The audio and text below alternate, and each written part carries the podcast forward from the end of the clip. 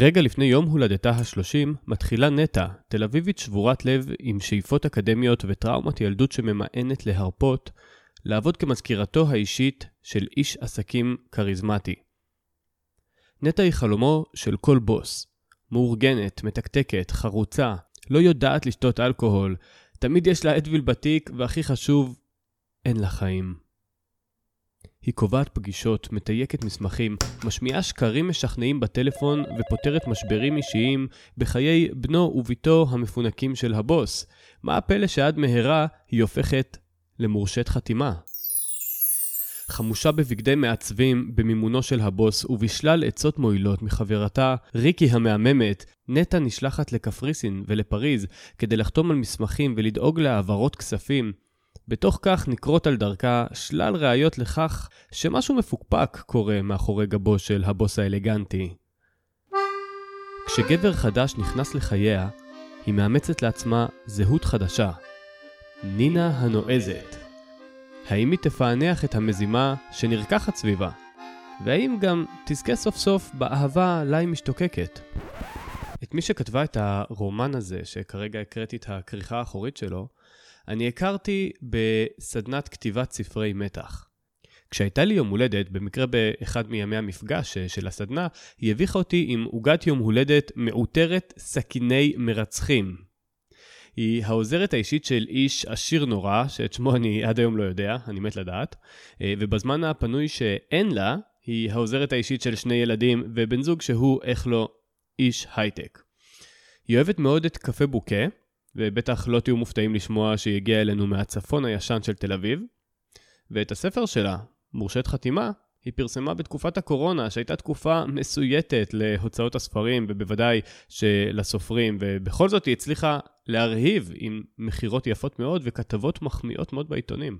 גבירותיי ורבותיי, ליאת לברן. להפליג על מילים, ליבשת רחוקה, להתאהב מחדש או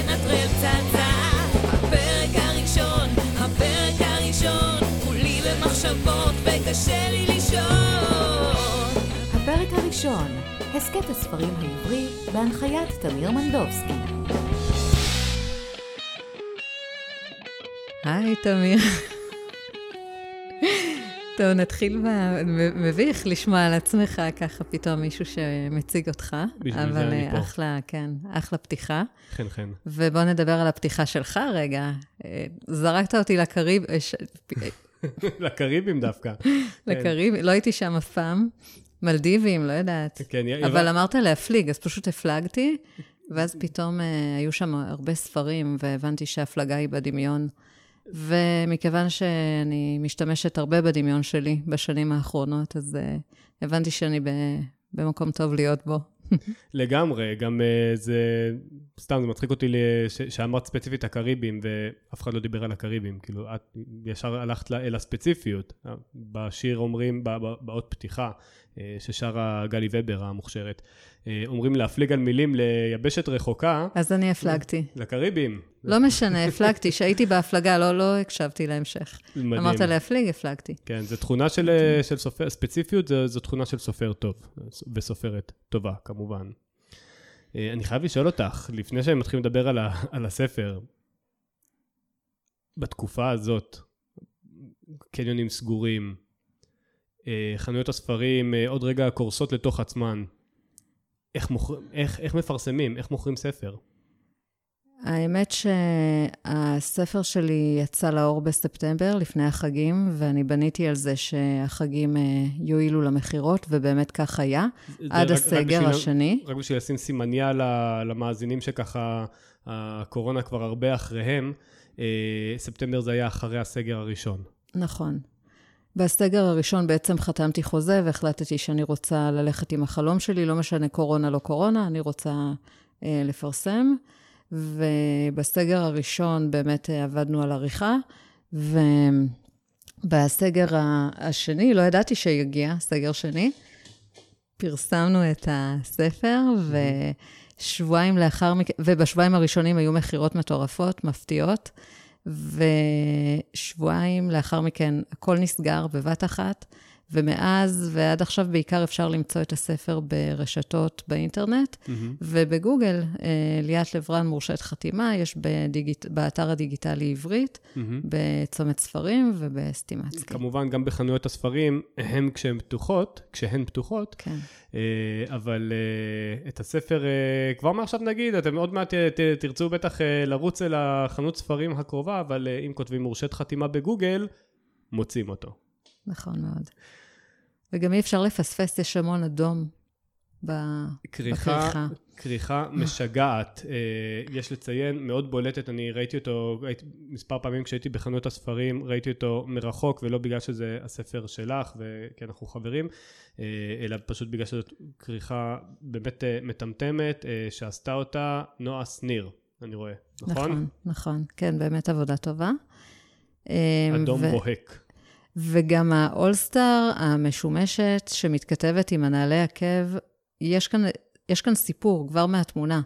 ועל זה הספר מדבר, על נטע שהיא מחליטה בהמשך שהיא נינה, ובואו נתחיל ונגיע לזה. לגמרי, אני, אני רק אגיד לה, ככה לקוראים שאולי אה, מנסים לדמיין, אה, על הכריכה רואים נעלי עקב אדומות ו All Stars וקרואסון ותמונה כזה בשחור לבן מהילדות. אה, חולצה מנוקדת קלילה והכל מסודר במין אה, פדנטיות אה, שכזו, ממש, ממש מעורר סקרנות, מאוד תל אביבי. סלאם, אני זהו, אני מפסיק לשחוק עלייך שאת, שאת תל אביבית. אנחנו נמצאים ברמת גן כרגע, כן, כשאנחנו מקליטים את זה, הגיע בנסיעה של חמש דקות בדיוק. אמ, היא לא רק, לא, לא סתם דרך אגב, היא מנהלת את הקהילה השכונתית שלה בצפון הישן, את קהילת הפייסבוק, זה אומר שהיא ממש, היא רב תל אביבית, זה הרבה דרגות על הכתף, זה אחריות, אה, אחריות גדולה מאוד, אחריות אה, מאוד אה, כבדה. מאיפה נטע במקור דרך אגב? נטע במקור מראשון לציון, משכונה שקוראים לה רמת אליהו, שאין שום קשר בינה לבין צפון תל אביב, אפילו לא מקרי. זה כמו שאתה אומר להפליג ואני ישר בקריבים, אז אה, כשאתה כן. אומר רמת אליהו, מי שיודע, זאת אחת השכונות היותר הארדקור אה, עד היום. אה, אבל אי אז, בשנות ה-80, היא הייתה שכונה בפיתוח, היא הייתה שכונה מדהימה, והייתה לי אחלה ילדות, וגרנו שם ממש בכיף. אני שאלתי על נטע, כן? נטע גיבורת הספר. אה, נטע. אוקיי, סליחה. התבלבלת בין נטע לבין עצמך. כן, לא, כי... במקרה או שלא? כן, לא, כי לא הזכרתי בספר מאיפה נטע. אוקיי, okay. אה, זהו, אני, לא, אני שואל, אני, הסיבה שבגללה שאלתי מאיפה נטע במקור, זה קודם כל כי יש מין תחושה כזו שאין באמת דבר כזה תל אביבי במקור. נכון. נכון? זה תמיד, אני תל אביבי, אבל במקור אני מ... זה כמו ניו יורק. רמת הגולן. כן, כן בדיוק. כן, אתה כמו... מהגר. בדיוק. חוץ מזה, יש גם לנטע, אני לא יודע, אני לא יודע לשים את האצבע בדיוק, אבל היא לא מפה. כאילו יש את, את, את התחושה הזאת שהיא לא מפה. היא כאילו, לא יודע, היא, היא זרה, ריקי לוקחת אותה לכל ה... אנחנו עוד נדבר על זה, לכל מיני אה, סדנאות שבאמת אפשר למצוא רק בתל אביב או בהרי ירושלים, והיא פשוט מרגישה כמו, כמו איזה אסטרונאוט בחלל כזה בחליפה, כזה, כמו צוללן בין דגים. כן, תראה, נטע היא לא אני. יש הרבה ממני בה, mm-hmm. אבל היא לא אני. אה, נטע היא כן אני בטראומת ילדות שלה, ובאבא שנהרג בתאונת דרכים, ובצורך שלה לפענח מה קרה שם, והשקר לסבתא שממש אה, ייסר אותה שנים. ו... זה חתיכת אה, נושא, את אה, פה רותמת את העגלה, אבל אה, תמשיכי. כן, תכף נדבר על השקר, כי הוא מוזכר כבר בהתחלה, והוא באמת משהו שמלווה אותה בצורה מאוד מאוד כואבת. ו...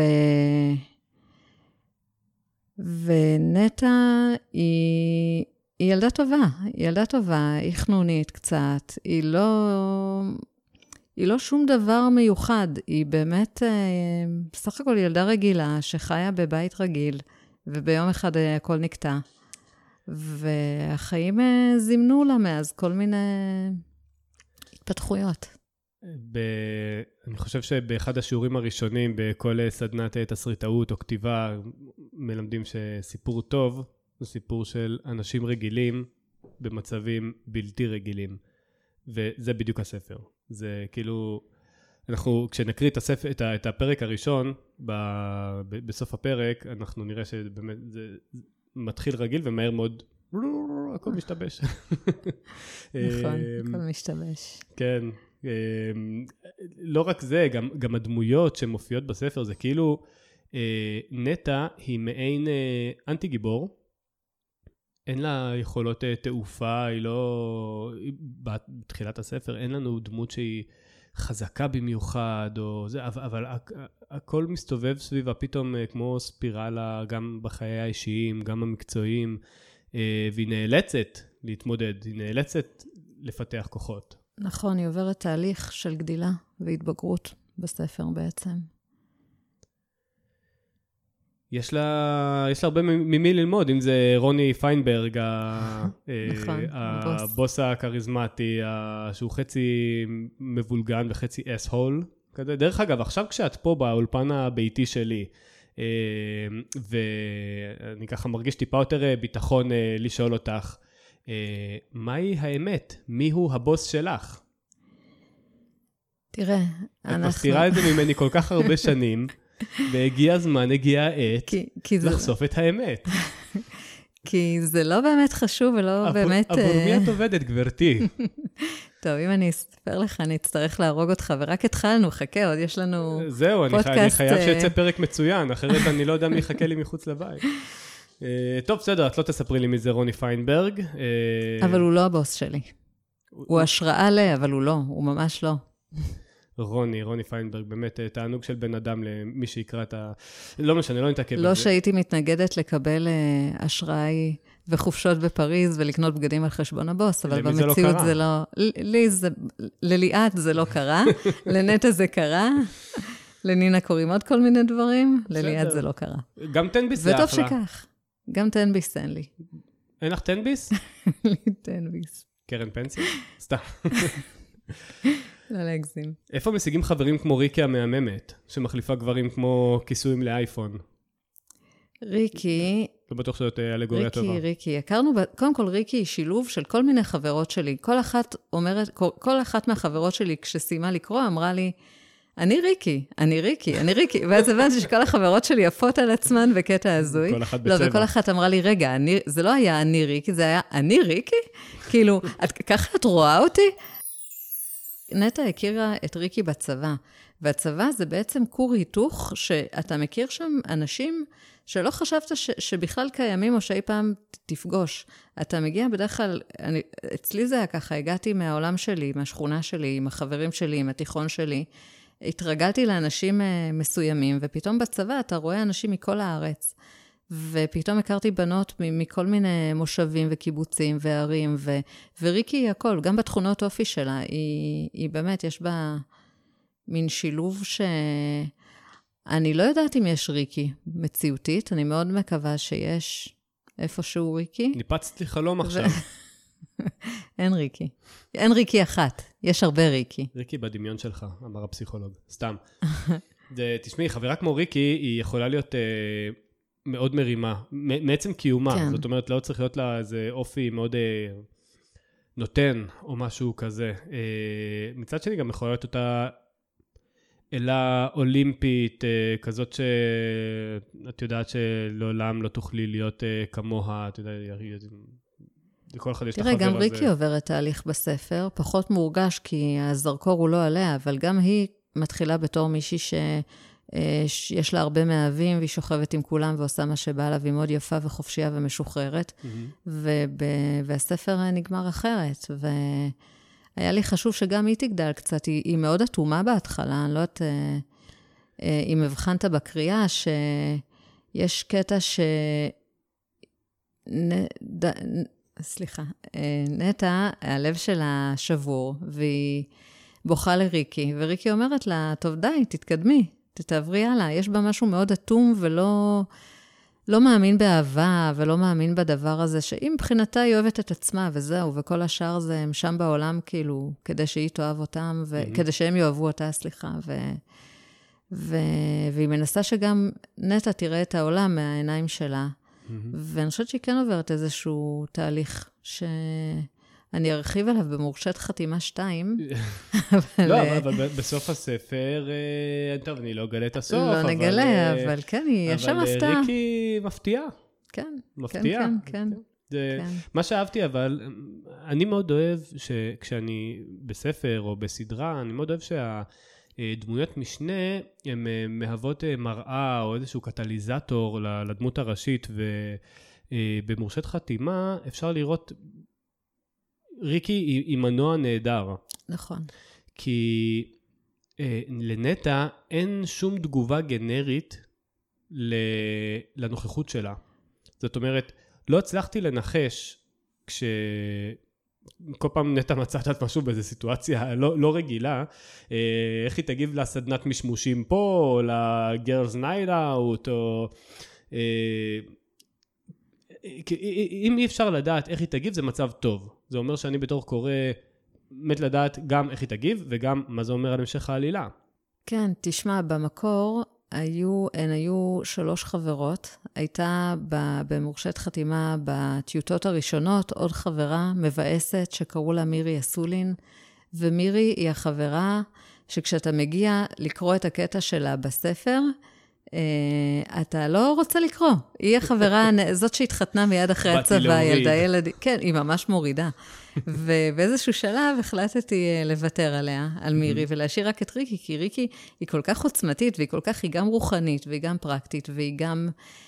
יש בה באמת את הכל. לא היה, לא היה צריך את, את uh, מירי, שפשוט תוקעת את, הטקסט, את הטקסט. אז חשוב לי להגיד לקוראים שכותבים, לא לפחד להרוג דמויות. לפעמים אנחנו נקשרים לדמויות, היה לי מאוד קשה להרוג אותה, כי mm-hmm. בכל זאת זה היה משהו כמו 100 עמודים ש, שזרקתי. אמ, אולי אני תקום לתחייה, מירי אסולין, בספר אחר, ביום אחר, אבל uh, כאן ריקי ונטע הן כל כך לא צריכות מירי, והקורא לא צריך גם בספר הספציפי הזה. Uh, וגם היה לי חשוב, הקצב של הספר הוא מאוד מאוד מאוד מהיר, ומירי תקעה לי את, ה, את הקצב. כל פעם ש... ש... היה קטע על מירי, הוא ממש נעצר. כאילו, הזרימה של הספר... בא לי להכיר אותה עכשיו. את מירי? היא תרדוף אותך בחלומות, דרך אגב. זה... אני אסגור איתך חשבון מתישהו. אחרי שהורגים דמות, זה, זה ללכת לישון עם תחושה פלילית. כן, נכון. היו לי איסורי מצפון, והחלטתי שאני פשוט הורגת אותה בלי רחמים. זה כמו שיקרה לך אם תמשיך לשאול אותי מי הבוס שלי. אם אתם uh, עדיין שומעים אותי שם, אז uh, אני נמצא ברמת גן, uh, הגופה שלי בתוך, מגוגלת בתוך שטיח, סתם. אנחנו בקומה 59, ואי אפשר לעשות כלום מהחלונות, בדקתי. כן, אני מניח שעד שהפרק ישודר הזה, אני כבר לא אהיה. בקומה הזאת, אבל לא משנה, בניין. בוא נראה כן, שתהיה בחיים אחרי הפרק. כן, כן, אחרי הפרק, אחרי שאני אחשוף מיהו רוני. רוני הוא גם, הוא, הוא, הוא רוני, הוא, הוא דמיוני לגמרי. אני לא יודעת אם יש בוסטים, אני מניחה שכן. אמ, רוני, הוא רק רוצה שהדברים יקרו. לא מעניין אותו איך, לא מעניין אותו מתי, לא מעניין אותו... הוא מבקש משהו, אותו משהו צריך לקרות באותה השנייה. אבל זה גם מנוע עלילתי, זה מה שיפה. נכון. והוא לא, לא מושחת, הוא לא רע, הוא לא... הוא פשוט איש עבודה ש, שרוצה למנף את העסקים שלו ולגדול, והוא לא רואה בעיניים, גם את הילדים שלו. הוא פשוט uh, כל הזמן עובד, והוא מאוד uh, שאפתן, והוא גם גרוש, ויש uh, הרבה סיפורים על גרושתו בספר. יש משהו מאוד ממשמע ברוני, uh, מאוד מכניס למסגרת. נכון. ו- הוא גם מדבר מאוד קצר, קפה עכשיו. נכון. נכון. וכן, הוא מאוד, הוא מאוד uh, משימתי ומאוד ברור. זה, זה משהו ש, ש, שהרגיש לי כאילו, כאילו, כאילו נטע, נטע הייתה חייבת את רוני. ברור, בשביל... היא ביקשה אותו, היא ממש uh, ביקשה להישאר שעות נוספות. תכף תקריא, ו- ואולי uh, הקוראים יוכלו להתחבר יותר, אבל נטע מגיעה לעבודה כשהיא שבורת לב, היא בת 30, אה, חבר שלה, מישהו שהיא מאוד מאוד מאוד אהבה, כמו שהיא לא התאהבה בחיים שלה, בדיוק זרק אותה. היא הגיעה פשוט גמורה, ריקי גרדה אותה מהרצפה, אפשר להגיד, כי היא הייתה בטוחה שבגיל 30 היא כבר תהיה במקום אחר. Mm-hmm. כיאה לבנות 30 תל אביביות, שכבר יצאו וראו וחוו וכבר די. והיא הייתה בטוחה שבגיל 30 היא כבר עם חבר כמה שנים, והיא תתחתן, ו... והם יולידו ילדים ויחיו את החיים. ומה שקרה בעצם זה שהיא מתאהבת בבחור שצעיר ממנה בהרבה שנים, והיא עוזבת את הארוס שלה כדי להיות איתו, והאהבה הזאת אה, לא, לא קורית. הוא נפרד ממנה זמן קצר לאחר מכן, והיא נשארת בלי חבר, בלי ארוס, בלי אהבה. זה נהדר, כי, זה נהדר כי, כי זה סיפור שאם הייתי שומע אותו מפי חבר, הייתי אומר, מגיע לה, מגיע לה. מה זה? לא עושים דברים כאלה. העולם החזיר לה. אבל כאילו כשאני, כש, כש, כשקוראים את הספר ולומדים מי זאת נטע, אז אתה מצד אחד אומר, אוקיי, מגיע לה, אבל גם לא מגיע לה. וזה כל כך... אה, אותו בלבול זה מה שאני כקורא מחפש לפחות. זה, זה ממש משהו שתופס אותך. כי אתה גם לא פטור בינך לבין עצמך, כשאתה לא יודע מה אתה מרגיש כלפי אדם או דמות מסוימת. תראה, הייתה חייבת את חגי, האקס, כדי ש... כדי לעבור את התהליך גדילה שלה וכדי לצמוח משם למקום אחר. הוא בעצם החזיר אותה לטראומת ילדות שהיא הייתה חייבת להתמודד איתה. ואני חושבת שבלי חגי, בלי האקס, כלום לא היה קורה. מבחינת ה... הוא גם חלק מהמנוע של העלילה. והיא באמת... אה, אני מבינה למה אתה מתכוון, מבחינת... אה, כאילו... אמביוולנטיות. היא, כן, כן, כן. היא כאילו עשה את המעשה ש... שלא אמורים לעשות בגיל 30, לעזוב, לקום וללכת, ו- ולמען אהבה שהיא גדולה ממך, והיא פשוט... אה, לעזוב תראה, הרוס. לדמויות, כן, לדמויות, מה שיפה, וגם בבני אדם, יש לנו, כולנו מונעים מחולשות אנושיות, לא יעזור כלום. אנחנו, לכולנו יש חולשות, ואני חושבת שהקורא צמא לשמוע, לקרוא, לחוות עם הגיבור את החולשות האנושיות שלו, כי אז הוא מזדהה, ואז הוא אומר, יואי, תפוקה ממש כמוני. היא שרוטה הבחורה הזאת, מי עושה דבר כן. כזה? ובעצם אה, זה פוגש אותו בחיים, בכל מיני מקומות, עם החולשות האנושיות שלו. אז אני חושבת שנטע היא פשוט אוסף של הרבה חולשות אנושיות.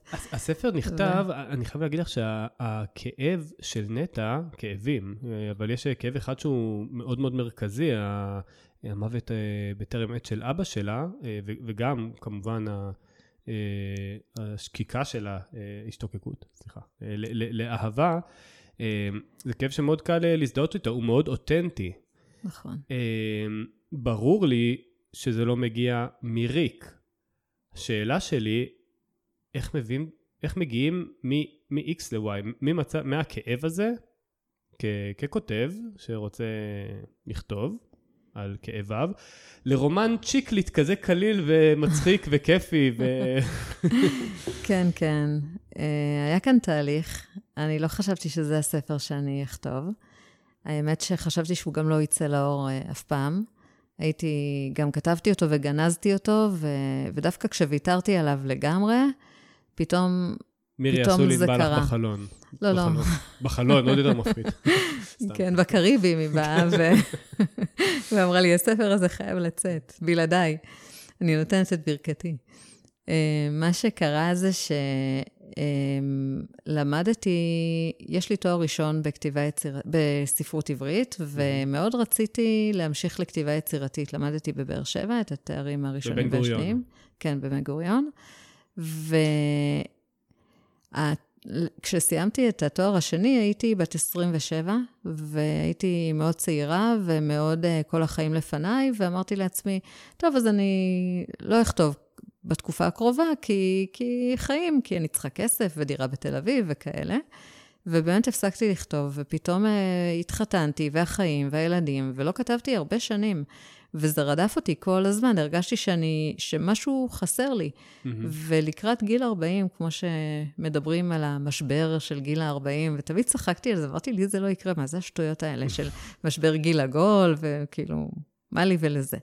ואז בגיל 39, אה, התחיל לכאוב לי הגרון, והכאב לא, לא עזב אותי, ולא הבנתי למה, והלכתי לטובי הרופאים ולעוד חוות דעת ולעוד מומחה ועוד רופא, ואף אחד לא מצא כלום.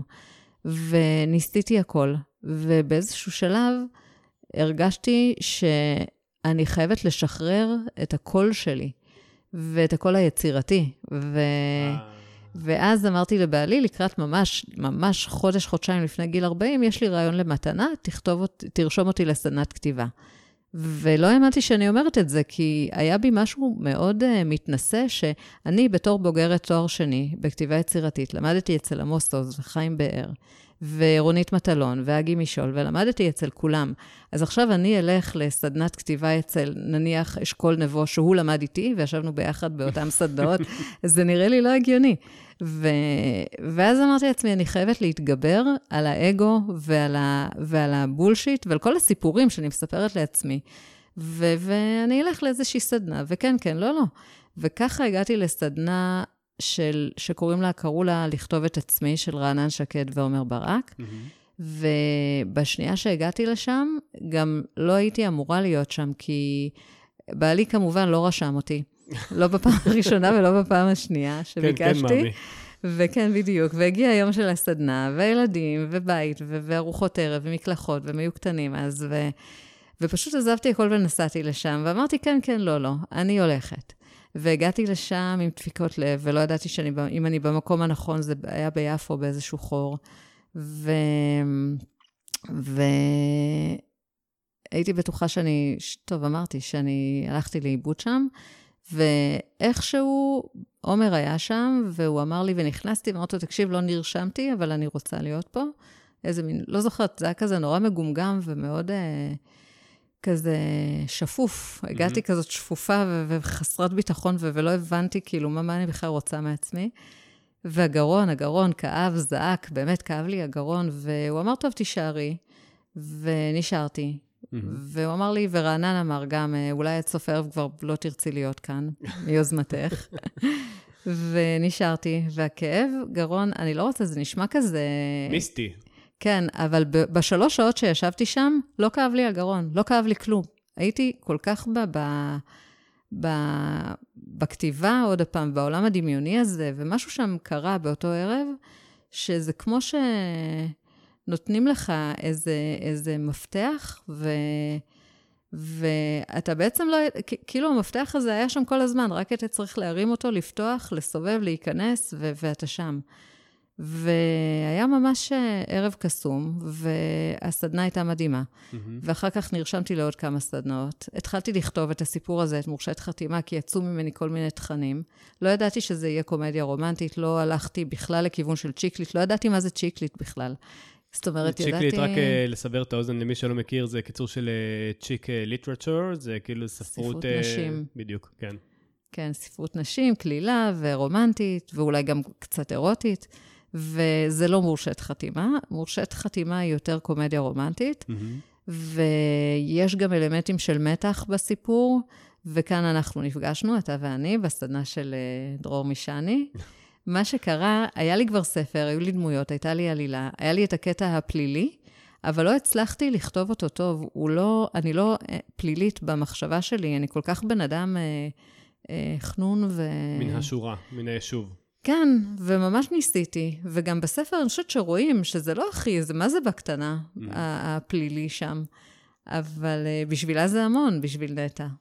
נכון, ו... עבריינות זה דבר יחסי, כמו הרבה דברים בחיים. נכון. כן, זה... ודרך אגב, אני רוצה להגיד שמסדנה לסדנה, אה, הסדנות היו אחלה ותרמו לי הרבה. Uh, היום יש לי סדנה עם מתן חרמוני אצלנו בשכונה, נכון, שאנחנו מעבירים. נכון, בצפון הישן בתל אביב. בצפון הישן, בבית יד לבנים. ואחלה סדנה. זה כל פעם מחדש, אני לומדת על עצמי ועל הכתיבה ועל... Uh, אני מתפתחת עם הכתיבה שלי מסדנה לסדנה. אם, אם אז כתלמידה, אז היום כ... לגמרי. אני, ב...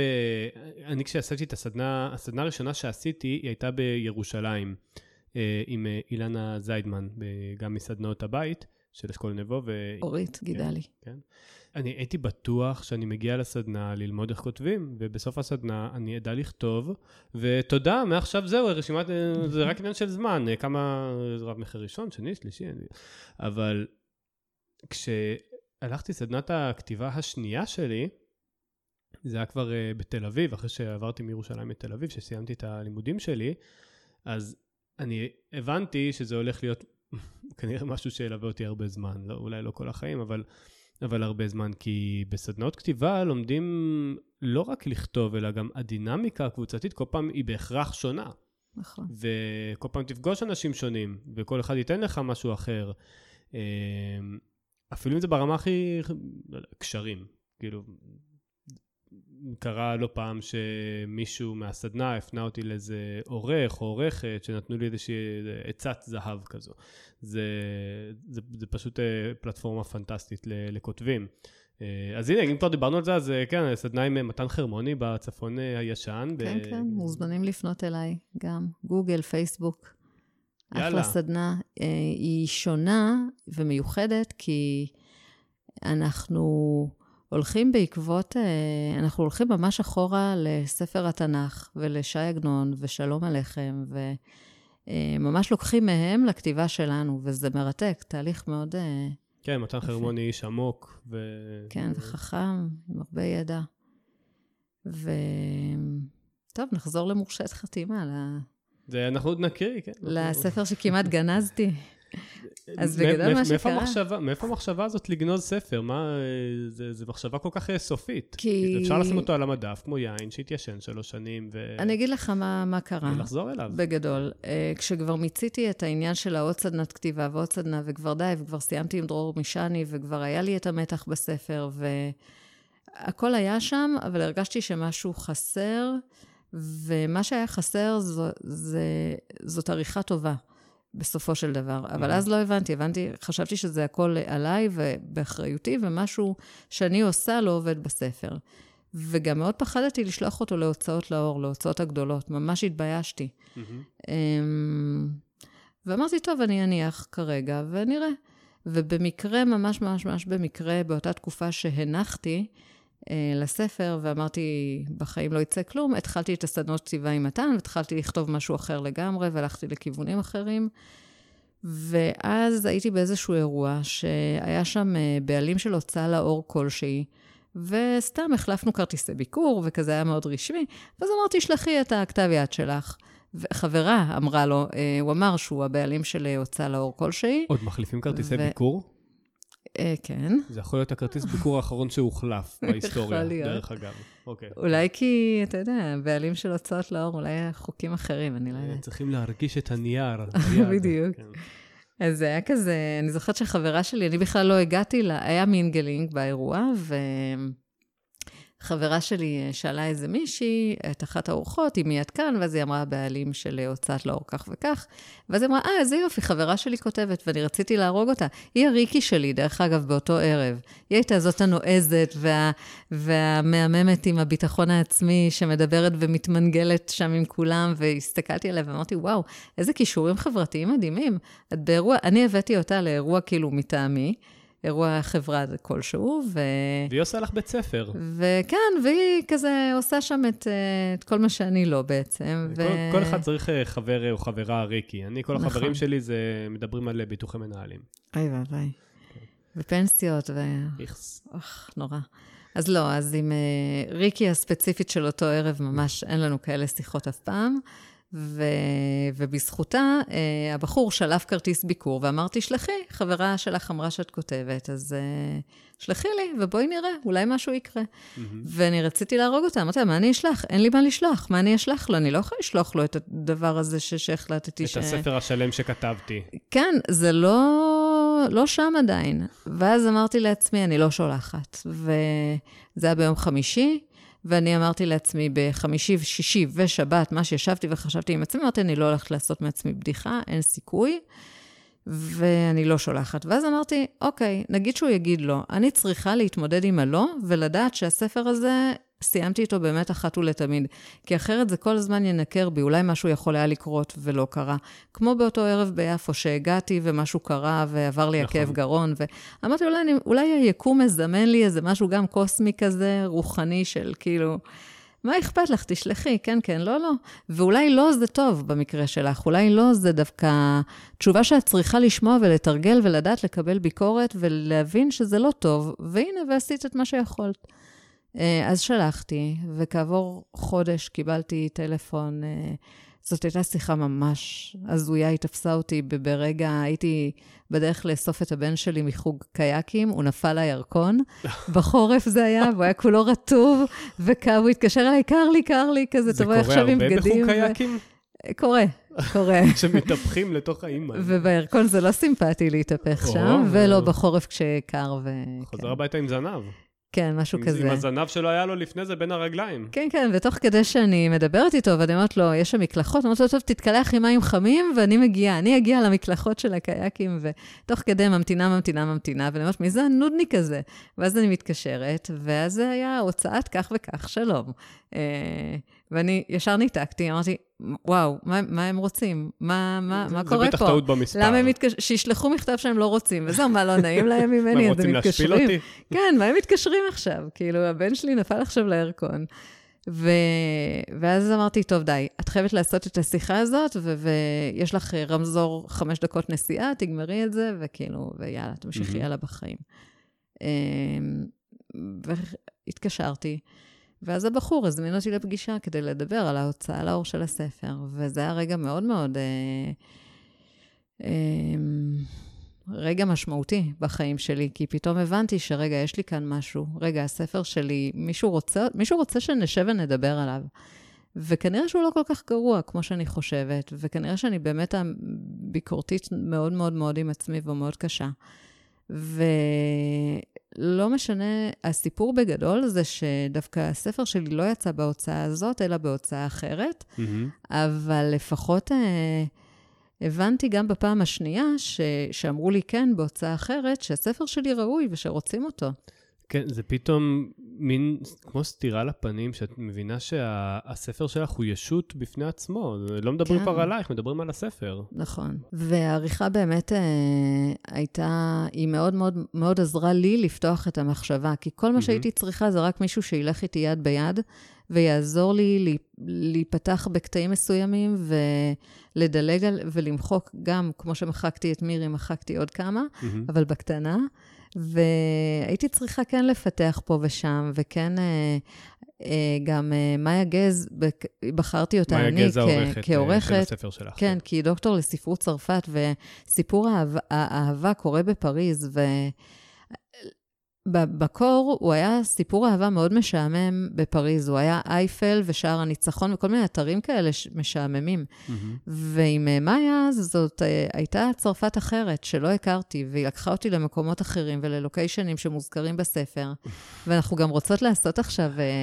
ליין כזה, אחרי הקורונה, של אה, טיולים, אה, סיורים מודרכים בפריז בעקבות מורשת חתימה. כן, כן, כן, זה ממש חלום. הספר יצא אה, בתזמון, כל העיכובים, ולא יודעת, כן יודעת, וזה, בסוף יצא שהוא, הספר שלך, שמורשת חתימה, יצא אל האור בתזמון מושלם עם אמילי בפריז, עם, נכון. ה, עם הסדרה המדוברת. נכון. וזה, ואני כתבתי ו- קודם, אני הייתי לפני אמילי. עם כל הכבוד לה, היא מהממת, היא חמודה והכול, אבל סליחה, אני ארבע שנים כותבת את הספר הזה. חצופה. ממש, ממש, היא...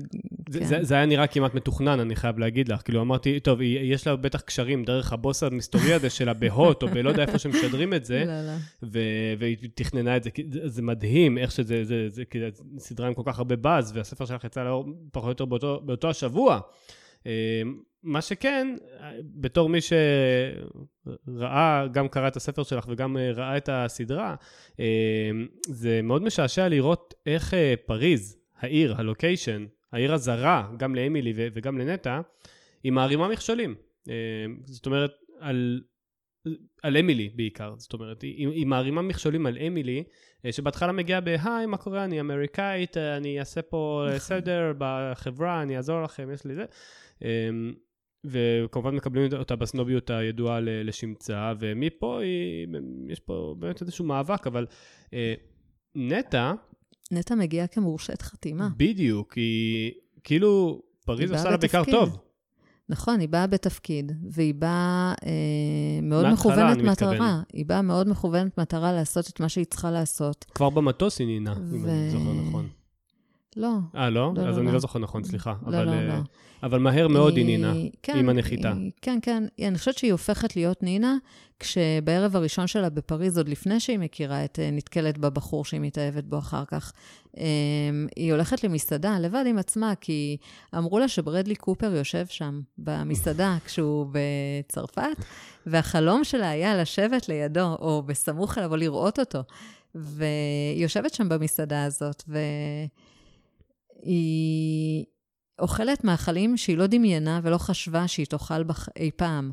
ושם אני חושבת שהיא הופכת, עוברת את השינוי, שהיא בעצם מרגישה שהיא מישהי שהיא לא, שהיא רוצה להיות מישהי שהיא לא, שהיא רוצה להיות הבחורה הפתוחה והנועזת שיושבת ואוכלת אדמה ו- ולא יודעת, אה, אה, עם כף וכל מיני דברים הזויים שם, ש...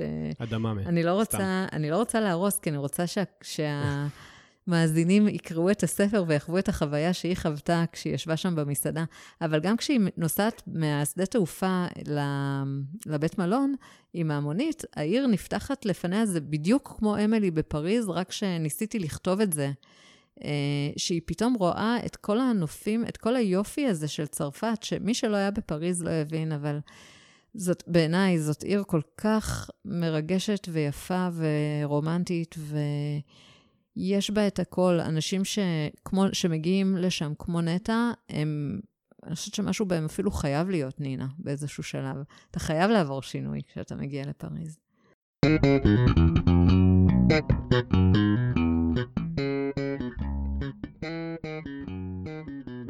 הרבה זמן רציתי להגיד את זה. אנחנו עכשיו נשמע את הפרק הראשון של ההסכת, של הפודקאסט שלנו, הפרק הראשון. אז אנחנו מתחילים בכבוד רב עם מורשת חתימה של ליאת לב-רן. לאיש שדרס והרג את אבא שלי קראו יוסי. אבל אז לא ידעתי את זה.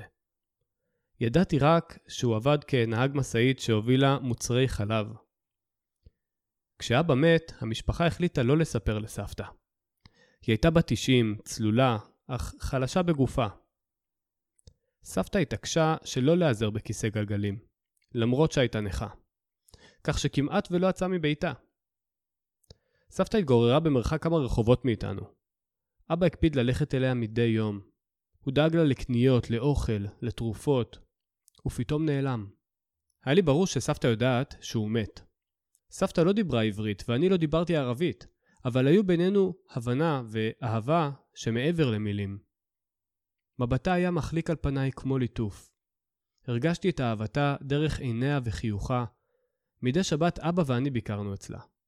אחרי מותו המשכתי לבקר בלעדיו עד הבוקר ההוא שבו מצאתי אותה בוכה במיטתה. היא הניחה על ליבה תמונת ילדות שלו בשחור לבן. איפה איבני? התחננה אליי בעברית ובערבית. פן אבוקי, פן אבא, אולי לי, תגידי. לא עזר השקר, נסע לחוץ לארץ, לשליחות מהעבודה. סבתא ביקשה ממני את האמת.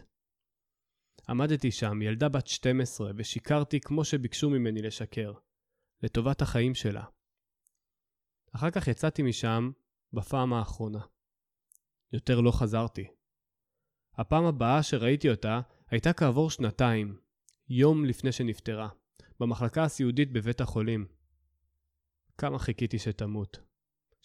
שאגאל מהשקר המשפחתי הזה. בסוף נקברה לידו, אבל תחושת הקלה לא הופיעה. גם לא בשנים הבאות. הייתה מעין הסכמה שבשתיקה סביב הנושא. אף אחד אף פעם לא דיבר, לא סיפר, וגם לא באמת ידע מה קרה שם על הכביש, בבוקר שבו אבא נדרס. התגייסתי ועזבתי את הבית, אבל הצער והכאב המשיכו לגור בתוכי. הרבה שאלות נשארו פתוחות. למה הסתירו מסבתא? מה קרה שם בתאונה? מי אשם? למה אבא חצה כביש שלא אמור היה לחצות? למשטרה לא הייתה תשובה חד משמעית. הייתה גרסה שלפיה הנהג נסע במהירות מופרזת כי הייתה תחרות בין המקולות בשכונה מי יקבל את החלב קודם. הנהג מיהר כי הבטיח אה, למכולת הפינתית שתהיה הראשונה בסבב. הייתה גרסה נוספת לפיה אבא שלי לא שם לב שהחמיץ את ההסעה וחצה את הכביש כדי לזרוק פיסת נייר או מקל לפח האשפה שממול. הוא קפץ לכביש בין שתי מכוניות חונות והפתיע את נהג המשאית המנומנם. כך או כך, הוא נדרס. עף כמה מטרים באוויר, נחת על הראש, נפגע בגזע המוח ומת למחרת. הייתי קשורה לאבא שלי. הוא לימד אותי לנצח בדמקה ובשש-בש, והיה שם תמיד. סבלני וחייכן, מוכן לשחק איתי ולצחוק איתי, להתלהב ממני ולאהוב אותי. הרגשתי שאני חייבת לדעת מה קרה. אני רוצה להוסיף שהשנים שכתבתי את הספר זה הפסיכולוג הכי טוב שהיה לי.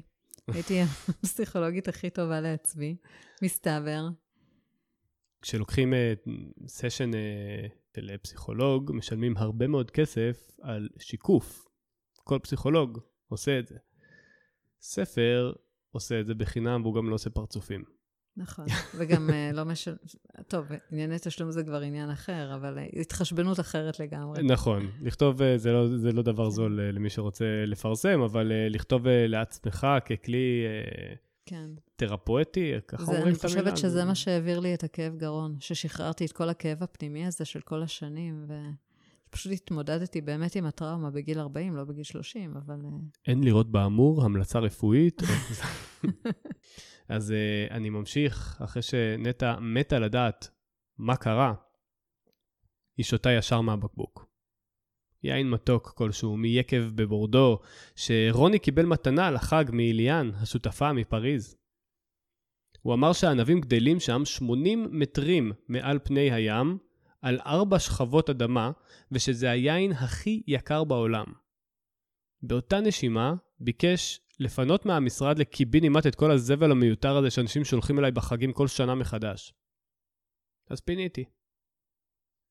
את רוב המתנות שקיבל תרמתי לעמותה לנשים בסיכון. עציצי סחלבים, זרי פרחים, עשרות לוחות שנה ויומנים, מארזי סבון, מארזים של שמן זית, דבש הבית, ממרחי הבית, שוקולדים, סיגרים, פסמים. רק את מארז השוקולדים משוויץ לקחתי לעצמי, יחד עם הבקבוק היין הזה. אני כבר בחצי. הראש קצת מסתחרר, ועם כל לגימה האכזבה מחלחלת פנימה עמוק יותר. אני לא מפסיקה. אשתה עד שארדם. אשתה עד שחגי יסמס. או יתקשר, או יגיע. או אולי ילך אליו אני עכשיו, כי הוא לא יתקשר, ו- והוא גם לא יסמס וגם בטח לא יגיע. כמעט חצות, לא זוכרת את הדרך אליו. זוכרת, לא זוכרת אותי, דופקת אה, בדלת חזק יותר ויותר, מצידי שתישבר. אולי צעקתי לו לפתוח, אולי רק עמדתי שם בוכה, רציתי שיחבק אותי בפעם האחרונה. רציתי ש...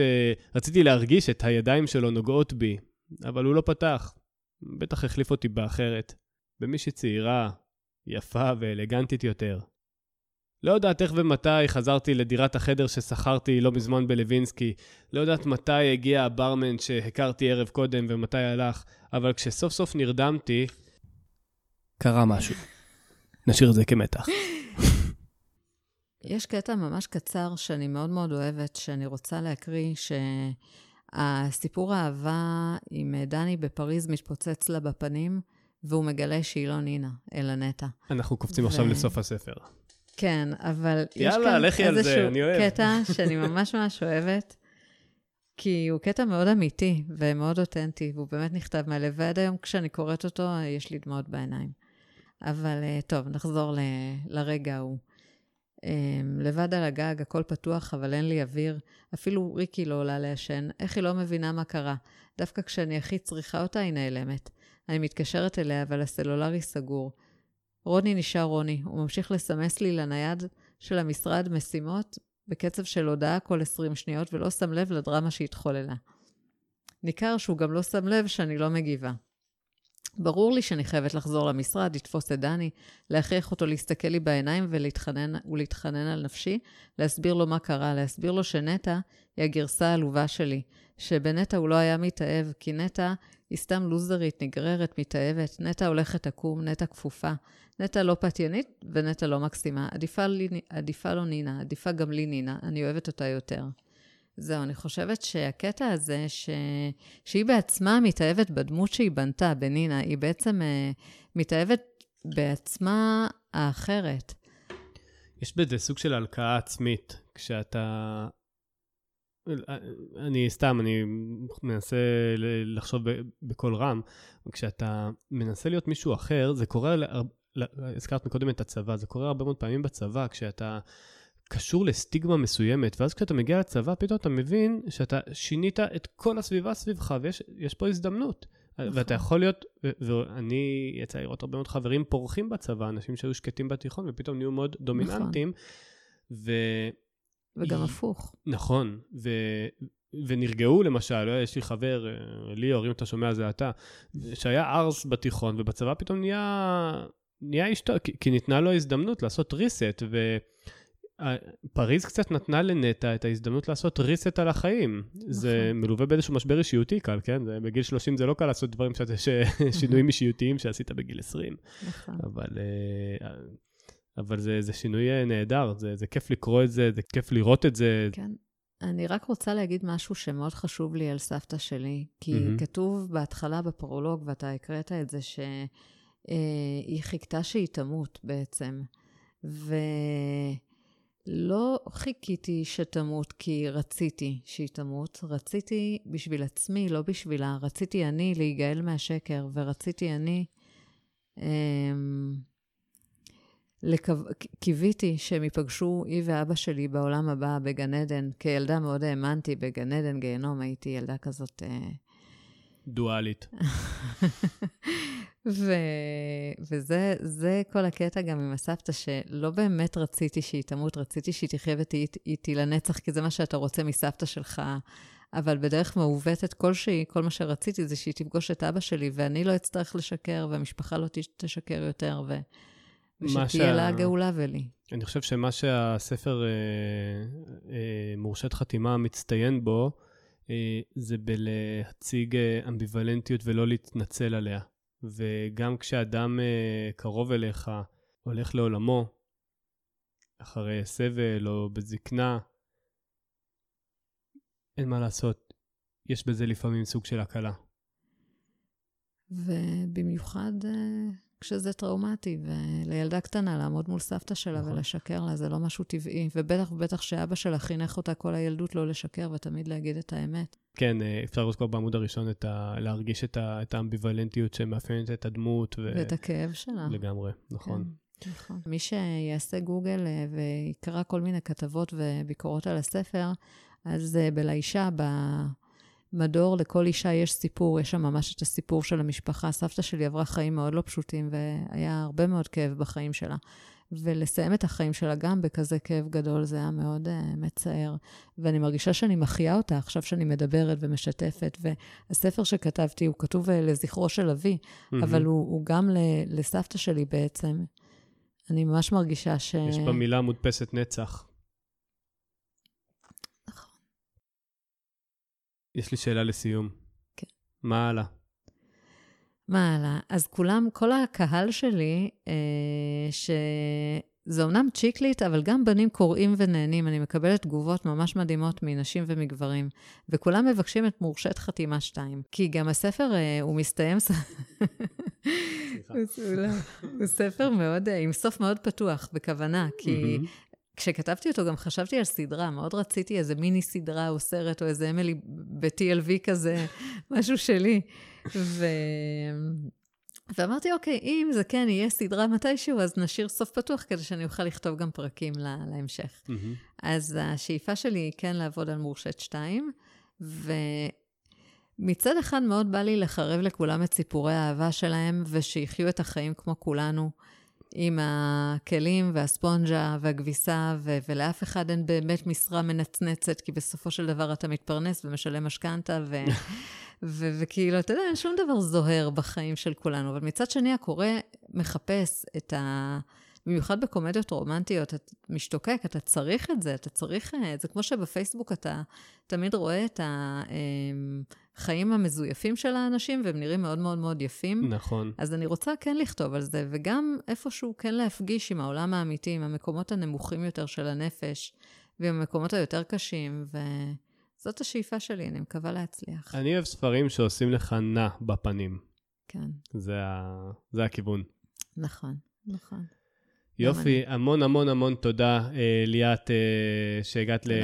ש... שהגעת עד לכאן, עד לרמת גן. היה זה... שווה להשקיע בך עם העוגה, עם הסכינים, אי אז. ו... כן, זה לקח לי כמה לילות ללא שינה עד שהשתקמתי מכך, אבל היה טעים מאוד. זה ל... התכתב עם טקסט שכתבת בזמנו. הסכינים היו מטאפורה למה שכתבת. באמת? כן, אני אזכיר לך, בהזדמנות. אני לפעמים קורא דברים שאני כותב ואני לא זוכר שכתבתי אותם.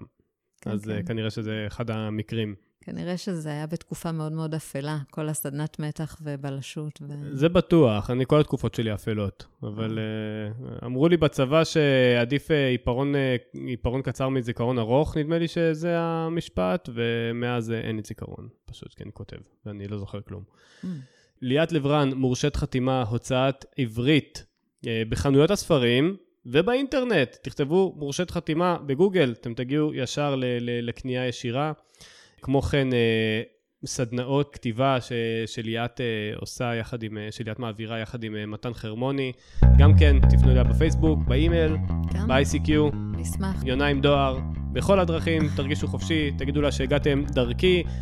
תקבלו חיוך ואולי קפה שחור. ב... כן, עוגיה משם או הוא, אה? כן, כי זה בשכונה. יאללה, היה כיף, תודה כן, רבה. כן, היה ממש כיף, תודה רבה.